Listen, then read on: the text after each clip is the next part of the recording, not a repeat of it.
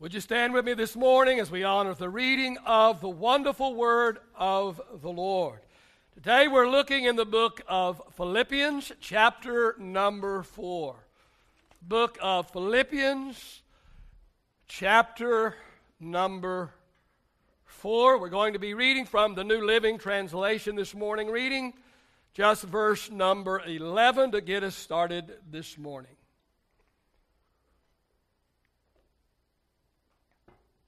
The Apostle Paul writes in the book of Philippians, chapter number 4, and verse number 11, he says, Not that I was ever in need. He said, Because I have learned how to be content with whatever I have. Notice that incredible statement that the Apostle Paul made. He said, I have learned how to be content with whatever I have. The title of my message today is Content or discontent. Father, I just pray today, Lord, that your anointing once again will rest upon the message and upon the messenger, Lord, today. Father, give us ears upon our heart today. Father, I just pray today, Lord, that this word this morning will, will be effective today. God, I pray that we will not simply be hearers of your word, but God, I pray that once we hear the word, that, Lord, that we will act upon the word of God and we will become doers of your word so that our lives can be better and we can be more like Christ. All of these things we ask in the name of the Lord Jesus Christ. All of God's people said, Praise the Lord. You may be reseated this morning. Every single one of us here today have a choice to make. We can either choose to be content or discontent. Let me tell you this morning that contentment has nothing to do with what we have or don't have. I let that sink in this morning. I didn't get much response. You didn't like it. But the truth is, this morning, contentment has nothing to do with what we have or don't have. It has nothing to do with whether we meet our goals or whether we do not meet our goals. Contentment or discontentment boils down to one thing and one thing only, and that is the choice we make. Paul said in our text today that he had learned how. He had learned how to be content with whatever that he had. You see, contentment is not only a choice, but it is a learning process. Say, learning process. It is a learning process. and let me tell you that it is a choice uh, that we are going to have to continue to make. It's not just that I make that choice once and for all, but it might even be daily that I must make, continue to make the choice that I choose today to be content.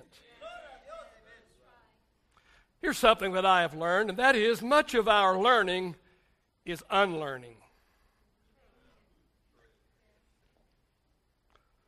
Much of our learning is unlearning.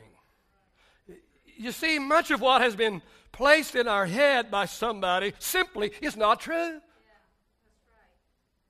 Or it has a measure of truth. Or it might be true, but it has been presented to us out of balance.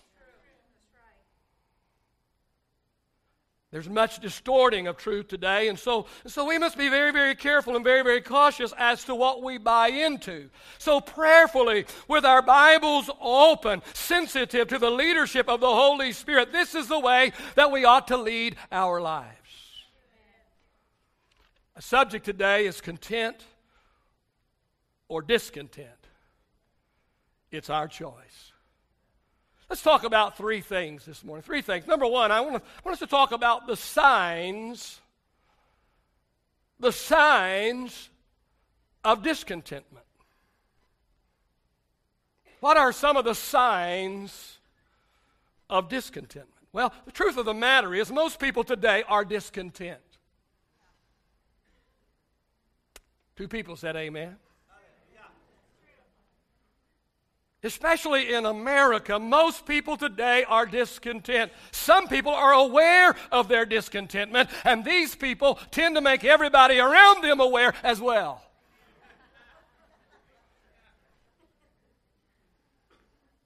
But May I suggest to you that there is a host of people who, although they would tell you they are content, and yet there are signs that seem to say that they too are struggling in the area of contentment. Hey, even the Apostle Paul must have struggled in this area at some point in time in his life because he said he had to learn how. So if he had to learn how to be content, then there must have been a time in his life when he wasn't, right?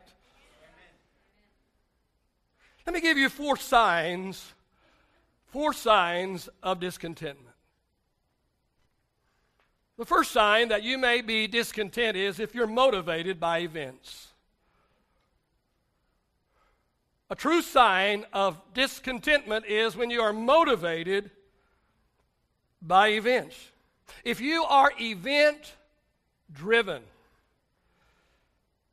if it's the next thing that you think is going to make you happy,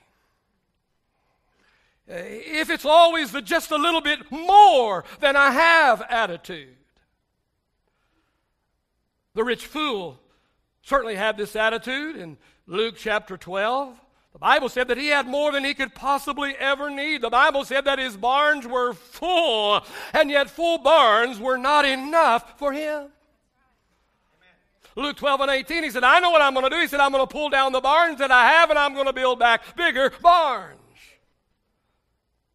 Think about this this morning. Perhaps I, I can't prove it this morning, and you can preach it the way you want to the next time you preach, but, but, but, but just perhaps, I don't know for sure, but perhaps the barns that he had now, he had already torn down previous barns. And these present barns were barns he had built to replace the previous barns. I, I, I, don't know that, but, but now, he's, now he's building even bigger barns. It's the bigger barn that will make me happy, he thought.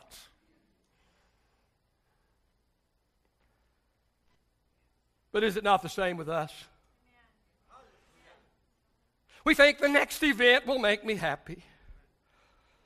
The next event will bring contentment to my life. Some of the events might be marriage. For those that are married, maybe the next event for them to make them happy would be children. And isn't it wonderful when you get it in that order?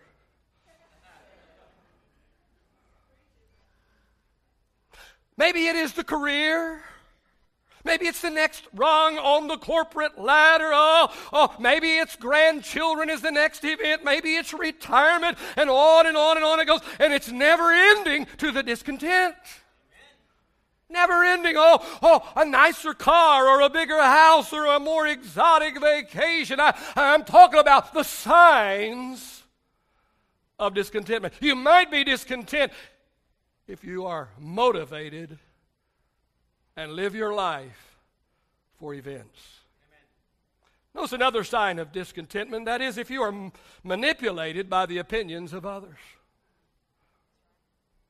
A true sign of discontentment is when you are manipulated by the opinions of others.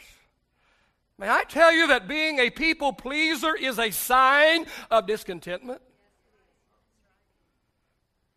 When you're always worried about what people are going to think about you. What are they going to think about what I'm wearing? What are they going to think about the decision that I have recently made? What are they going to think about the car that I'm driving. Oh, oh, about the position that I hold at work. Oh, oh, about my social status in life. Yes, friend, a sure sign of discontentment is when you are all worried about what everybody else is going to think. And so you drive yourself and you do things that you wouldn't do. And you even do things that you do not want to do. But you got to do it in order to meet other people's expectation of you.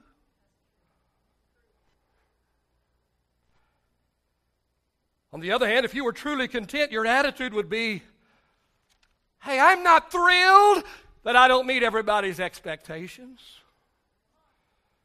I'm not thrilled that I'm not living up to somebody's expectation of me. But I know I'm doing what I'm supposed to be doing.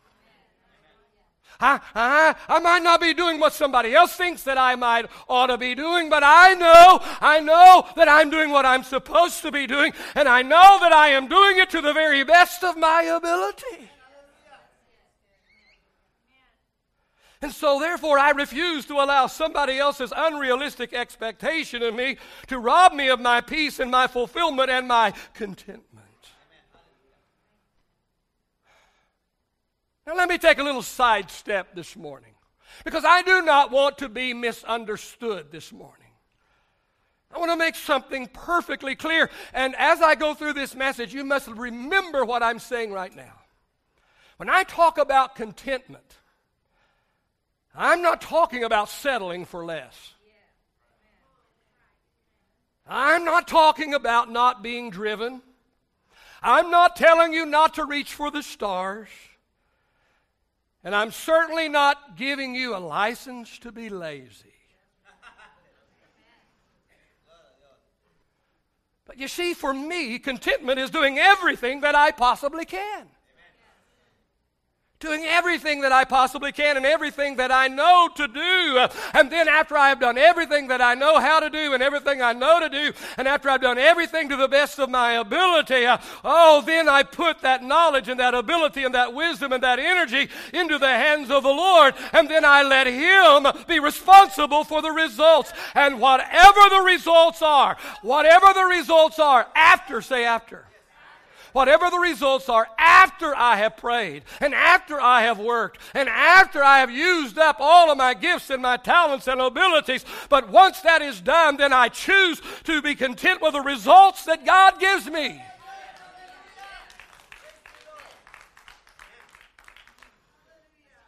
And I choose this whether or not other people are content with me. I said, I choose this even when I know there are other people that are not content with me. There are other people that think I ought to do this, that, or something else. Other people that think I ought to be this, that, or something else. But if I know within my heart that I'm doing the right thing, if I know within my heart I'm doing the things that God has told me to do, and I'm doing it with all of my energy and all of my heart and everything I've got, but then once I've reached that point, then it's up to God. And then I just let God determine the results, and I'm content with the results, whatever the results are. Talking about the signs of discontentment. Let me give you another one this morning. You'll love this one. Melodramatic.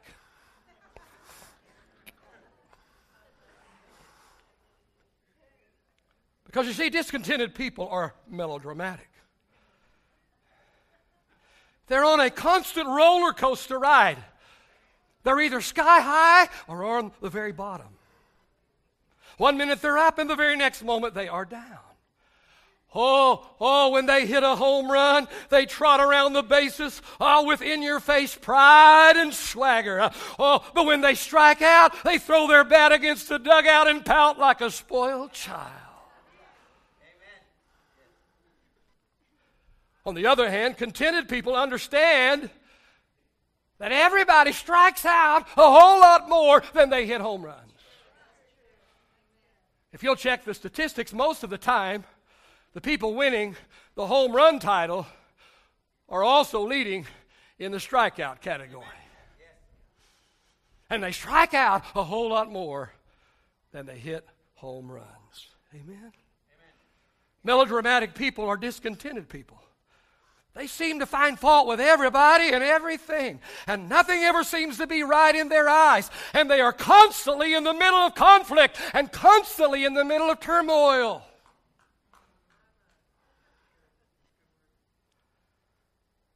What a miserable way to go through life. I refuse to live my life this way. Notice one more sign of discontentment, and this is a biggie this morning. Turn to your neighbor and say, It's the big one.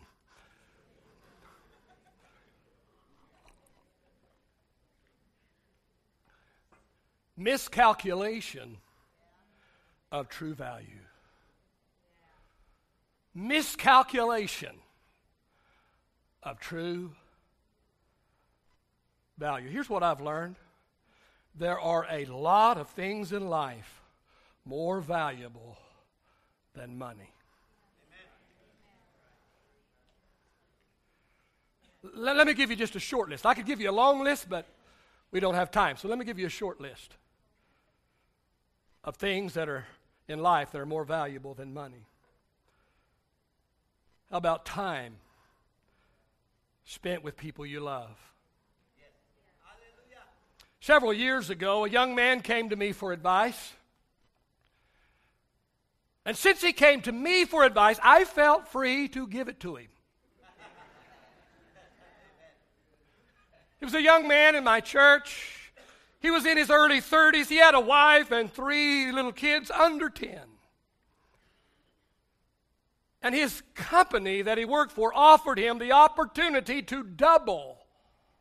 Say double. double. To double his salary. But in order to double his salary, he would have to work overseas in the Middle East. His family would not be going with him. His schedule would be work 28 days straight and then be home 28 days. And the money was very appealing to him. And he also liked the idea that, yeah, I got to work 28 days in a row, but I get 28 days in a row off. And he came to me for advice and he said, Pastor, what do you think I ought to do? And I called him my name and I said, You have your whole life to make money. You have your whole life to make money. And hey, he was an engineer. He was already making big bucks. Double was out the wazoo, man. I mean, different time zone, zip code than I'm used to. You know what I'm saying? He's already an engineer, already making good money. I, I, I said, I said, you've got your whole life to, ahead of you to make money. I said, if you do this, I said, you're going to miss half of your kid's life. You're going to miss half of your kid's life growing up. Half of the time, you're going to make your, your wife, you're going to make her half of the time a single mom.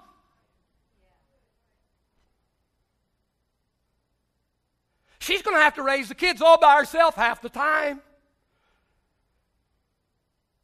And you're not going to be here to help her when they're sick, and if they have to go to the hospital, you're not going to be here to go there. You're going to miss half their ball games. You're going to miss half of their recitals.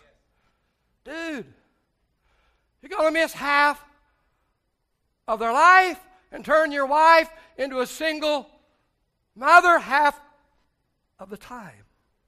I said, It's not worth it. It's not worth it. I said, Wait until your last kid leaves home and then do something like this. I said, Hey, hey, it's not the first time in history that something like this has been offered. It's not that if I don't do it now, I'll never be able to do it. There will be another day, there'll be another time. Did he listen to me? Course not. People only listen when you tell them what they want to hear. Some things are more valuable than money. Here's another peace of mind. Peace of mind. I have always lived below my means. I could live in a bigger house. I could drive a nicer car. I could live a notch or two above my present lifestyle. And I've been doing that now for about 30 years. But there's just something nice about owning what I have rather than what I have owning me. Now, please don't misunderstand me. I don't have a lot of money. People hear when I say, well, we're going to pay a double tithe this year to missions. Well, we're going to pay a triple tithe this year to the building fund. Wow, he must make lots of money. I don't know anybody. That frees me up to give a lot of money to God. Amen. I ask my deacons, my salary's not going up. Amen. Amen. Don't, don't misunderstand me. I don't have a lot of money, but I don't owe anybody anything either. And that peace of mind is more valuable to me than a rung or two higher on the social ladder standing. Some things are more valuable than money. Here's another God's approval. You see, at the end of life, there's only one thing that will truly matter, and that's God's approval. At the end of our life, man's approval will not matter. It will not matter where we lived. It will not matter what we drove. It will not matter what position that we held. It will not matter how much money we had in the bank. It will not matter what country club membership that we held. The only thing that is going to matter is God's approval. And people who are discontent in life are all caught up in the rat race we call the American dream.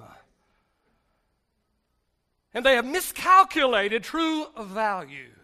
And because they have miscalculated true value, they gladly trade quality family time at key moments for an extra dollar or two.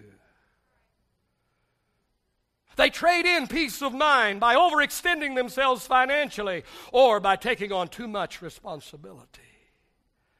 They exchange God's approval for man's approval. A true sign of discontentment is the miscalculation of true value. All right, we've talked a little bit this morning about the signs. Let's go on and talk a little bit this morning about the sources. What are some of the sources of discontentment? We've talked about this before, so I'll just try and go through it really quickly. But everywhere you turn, we are bombarded with the temptation of discontentment. Let me mention three sources. First one is Satan. See, see, the devil's number one goal is to keep us discontent. Because you see, he knows that he can use this as a way to sabotage our relationship with God and our effectiveness for God. If He can just get us discontent. It's interesting that this is the very first thing that he did when God made man and placed man in the garden. God, the Bible said, gave Adam and Eve everything they could ever possible need or want or desire. There was only one thing that God withheld from them, but Satan convinced them that they could not be content with what God gave them. They got everything they could ever need or possibly want, but the devil convinced them that they didn't have what they needed in order to be content. He convinced them that they must have the one thing, the only, the one thing that God said they could not have. The only thing they did not have. But Satan convinced them that they could not be content unless they had the one thing that God said they couldn't have. You see, the devil knows that if he can get us discontent, that we will also become discontent with God. He knows that, that, that, that, it, that, He can get us to question God's love for us and God's fairness to us. If He can get us discontent, oh, oh, He will say to us, look at what so and so has. Oh, oh, God must love them a whole lot more than He loves you. Because if God loved you as much as He loved them, He would give you what He has given them.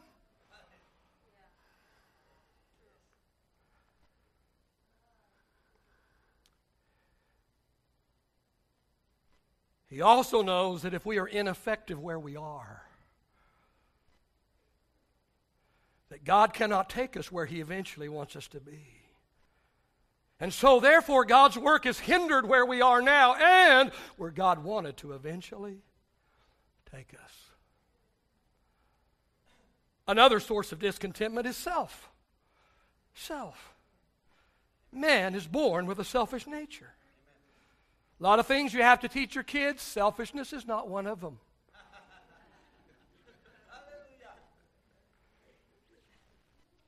Children are born with a selfish nature. A child's first words are something like mama, dada, papa, and mine. When my son was just a little boy, a few weeks before Christmas, my wife and I started asking our son, Son, what would you like for us to get you for Christmas? And one day I got a toy catalog and, and a pen, and I, and I set Chad down. And I said, Here's a toy catalog, and here's a pen. And, and I said, I want you to look through this toy catalog, and I want you to be very, very careful. And I, I only want you to circle only the toys in this catalog that you really, re- I mean, you just really, really want.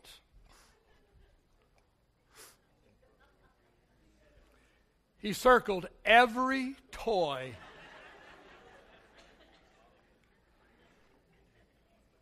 I'm telling you the truth. He, he circled every toy in the catalog. Proverbs 27 and 20 says, The eyes of man are never satisfied. And James said in James 1 and 14, he said that man is tempted when he is drawn away by his own desire. By his own desire. Talking about the sources of discontentment, there's, there's Satan, there's self, and then and then there's society. See, the fact of the matter is, America has drank the Kool Aid. America has believed the lie. The lie that bigger is better, that money will make you happy. Actually, it's just a little bit more money will make you happy. That you must have the new and the improved, the latest and the greatest. And success today is defined by positions and possessions. Oh, the football coach tells his team, second place is first loser. The sales manager tells his salespeople, oh, we've got to sell more this week than we sold last week, even though last week we broke the all time sales record. And on and on and on it goes as society constantly tells us that although we did the very best that we could with what we had, it's just not quite good enough. And to be content is to be a loser who has no drive or ambition or dream. Oh, yes, friends, society is a big time source of discontentment. Please, please, Please don't misunderstand me this morning. I'm not giving you a license to be mediocre.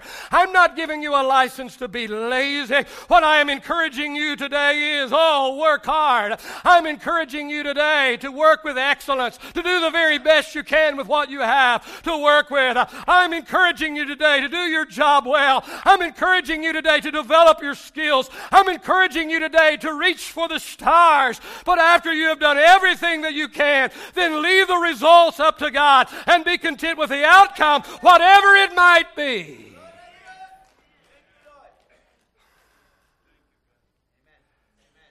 All right, we've talked about the signs and the sources. Let's look at one last thing this morning. Let's talk about the seeds of contentment.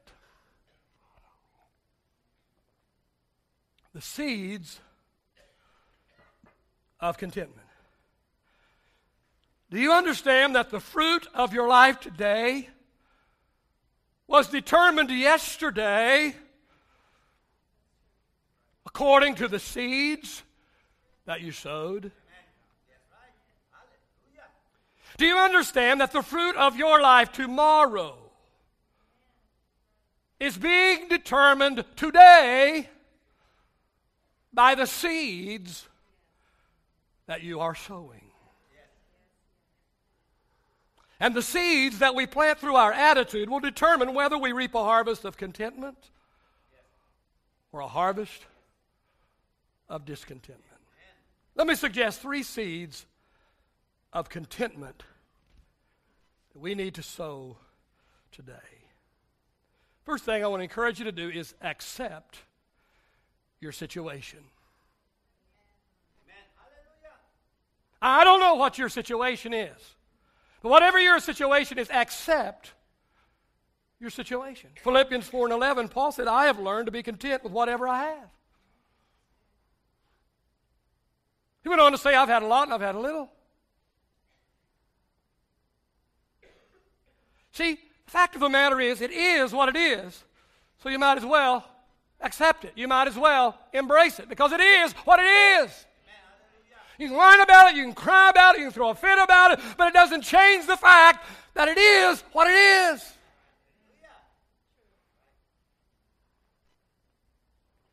And it might be for there for a short time, it might be there for a long time.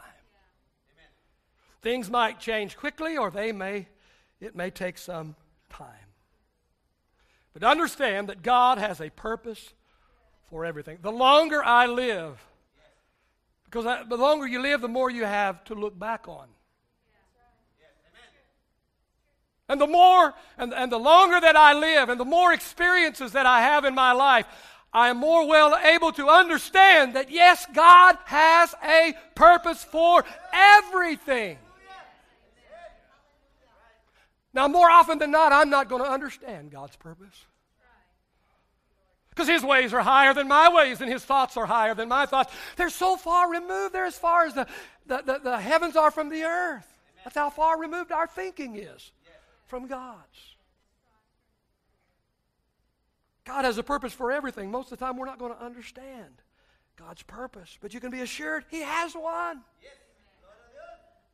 He may or may not reveal it to you. It may be on the other side when you finally reve- when He finally reveals it to you. I have a sneaking hunch that when we get on the other side, we don't even want to know. We don't even care. True story a pastor whose church was struggling. I mean, it was struggling. And he was praying every day for God to bless his church and God to help him to grow his church. And agonizing and crying and, and pleading with God to help him build his church. And one day, God, the pastor said, one day God spoke to his heart, and God said, I'm not growing my church right now. I'm growing my man. I'm not growing my church right now, right now. I'm growing my man. Accept your situation. Let God use it to grow you.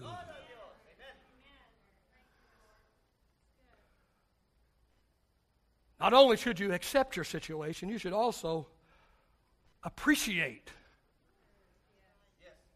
Appreciate your situation.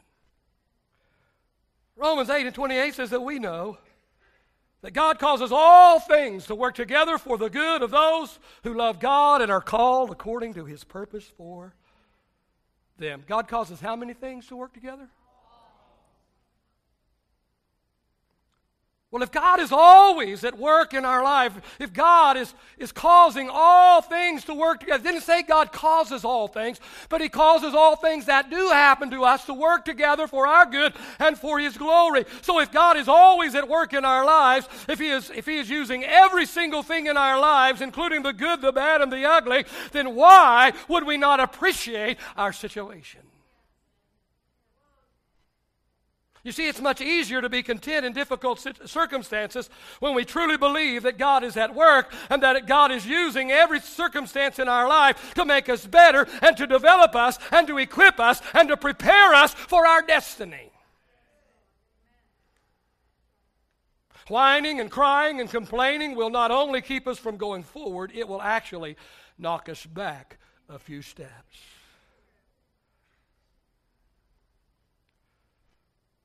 Talking about the seeds of contentment, the third one is analyze your situation. You're in a predicament, you're in a situation.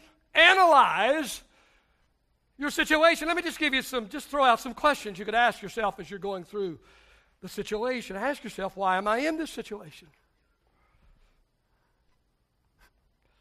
Most of the time, it's because I had a day of stupid.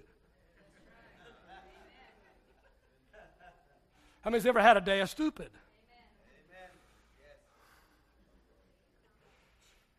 Why am I in this situation?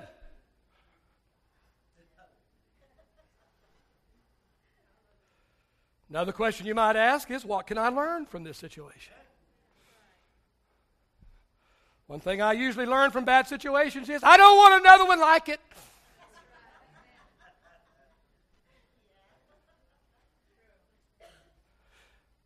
You know, they say to older folks, you know, you know you're older that, you know, when you get down to tie your shoe, you look around and figure out what else you can do while you're down here.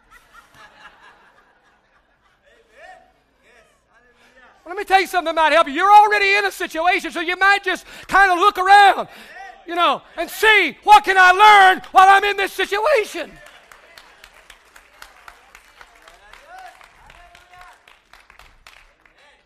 I don't like my situation, maybe, and so I don't want to.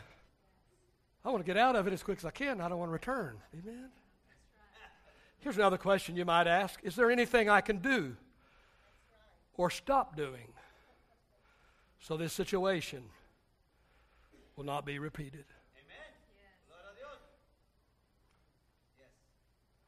These are just a few of the seeds that we can sow that will help produce a crop of contentment in our life. If the worship team could get back in place very quickly and very quietly this morning, please. Content or discontent? That is the question of the day. And the choice is up to us. And your contentment has nothing to do with what you have or what you don't have. Has nothing to do with whether you meet your goal or do not meet your goal. It boils down to one thing and one thing only, and that is choice. Do I choose to live my life always discontent. I mean, I carry it everywhere I go. When I'm at work, I'm discontent. Nobody's doing it right at work. But then I go home and I discover nobody's doing it right at home. And then I go to church and nobody's doing it right at church. What is the common denominator?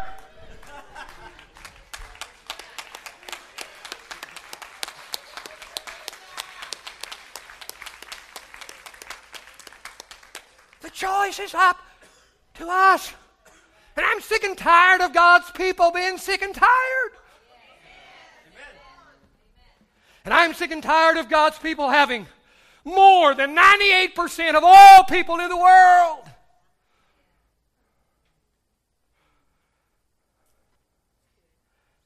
And we whine and we cry because we're having trouble with the second car.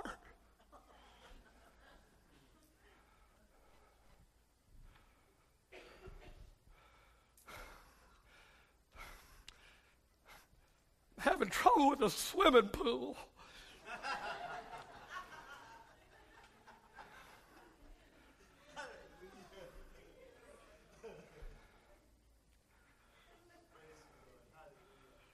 It's a terrible life. 95% of the world lives on a couple dollars a day. They're happy if they got a cardboard, something just to put over their head to keep out of the rain.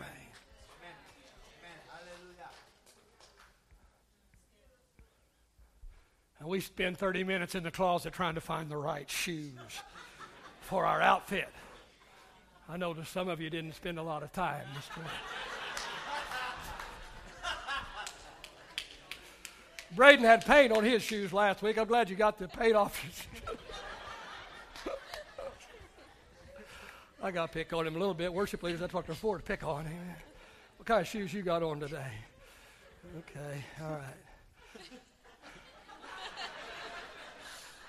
I don't know about you. I, I can't speak for you this morning, but I'm going to tell you, I'm going to tell you that I'm, I'm going to do everything I can do. Amen. I'm, I'm going to lay it all out. I'm going to give all of my energy. I'm going to do every, I'm going to pray. I'm going to see God. I'm going to work hard. I'm going to try and listen to God. I'm going to try and do what God tells me to do. But at the end of the day, after I've done everything I know how to do, I'm going to lay it before God and say, God, that's it.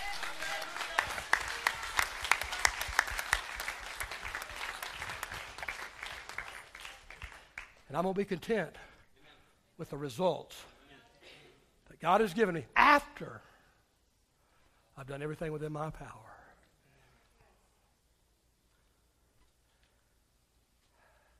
I choose to offer God my very best and then trust Him for all the rest. Would you stand with me this morning? Father, I just pray today that you will take the word that has been shared this morning. Lord, I, I know I've said some of this stuff before, but I know it's what I'm supposed to say today.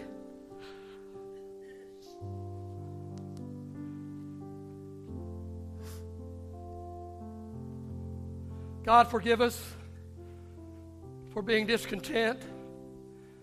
When you've provided us everything that we need to live our life with, everything we need to do our ministry with, you provide. Because where you guide, you provide. God, forgive us for drinking the Kool Aid. Forgive us for, dry, for uh, uh, buying into to the lie of the enemy that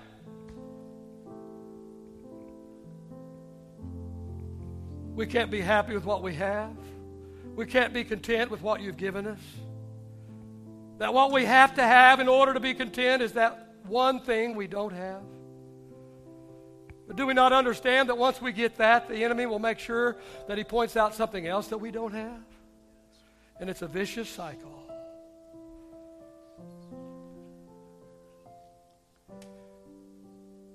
Take your word and do it. Do what you want to do in this place today. Your heads are bowed and your eyes are closed in this house today. I wonder how many of you, nobody's looking about this morning. Say, Pastor, you hit me between the eyes today. I'm struggling in this area that you talked about today. And I want God to help me to draw the line in the sand Say, enough's enough. Make the right choice today. All over this room, can I see your hand if you fit that? Yeah, yeah, all over this room. Raise them on up high, on up high. Yeah, all over. Every single one of these. Yeah, yeah, yeah. Probably 25% of the church, maybe 20%, maybe more, I don't know, but many in every area. If, you, if, you're, if you are sincere about that this morning, I want you to come and stand in the front this morning.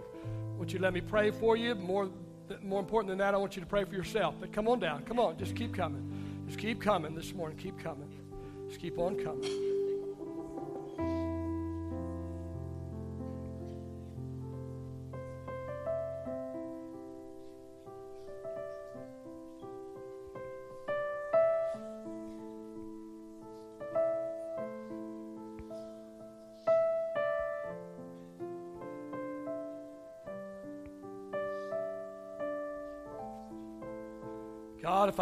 Just had a boyfriend or girlfriend, God, if I just had a husband or a wife, God, if we just had some kids,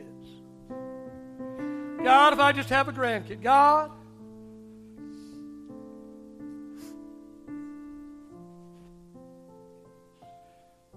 Now, this is a tough statement, so don't throw rocks at me. I don't think there's any rocks in here. I'm, I think I'm saved.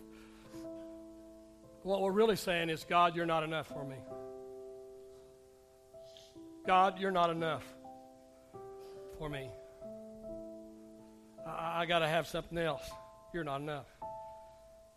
God, what you've given to me, what you've done for me, it's not enough. That's what we're saying.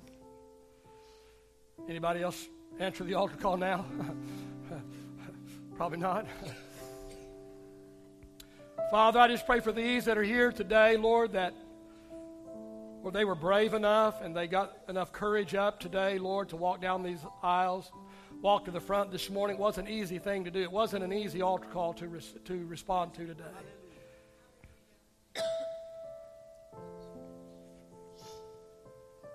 God, I just pray today, Lord, for each one that have come today, God, you will, you will help them today to make the right choice. Understanding that they're not, they're not, you know, they're not giving in to settle for less. Than, no, no, no, no. They're, they're just saying, God, I'm going to I'm gonna give you everything I have and everything I don't have. Yes, amen. Thank you, Lord. And once I've exhausted all of my gifts, my talents, and my abilities, then that's I've gone as far as I can go. And I'm going to be content. I'm going to be satisfied with the results that you give me. But I know I don't have to have very much for you to use me because, because all David had was a shepherd sling and five little rocks. That's all he had, but look what he was able to do. All Moses had was just a rod, just wasn't a magic wand. It was just a, a stick, a shepherd's staff. That's all he had. But look at the miracles. The little lad didn't have much. All he had was just a little Happy Meal from McDonald's. And look what happened. So it's not that I have to have a lot, it's just that I have to give you what I have. And then I have to trust you to do what you want to do with what I have, whether it be little or whether it be much. I give it to you, and I trust you, and I content myself in the fact that the results are the results that you chose to give me. I make the choice today in Jesus' name. Amen. Amen.